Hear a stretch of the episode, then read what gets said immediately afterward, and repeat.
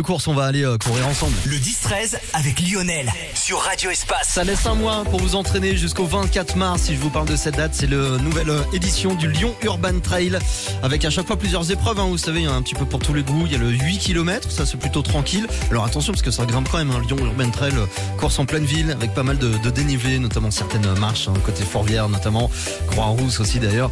Euh, il y a le 14 km, le 25, là c'est plus costaud, et le 37. Voilà, celui-là je vous laisse le faire.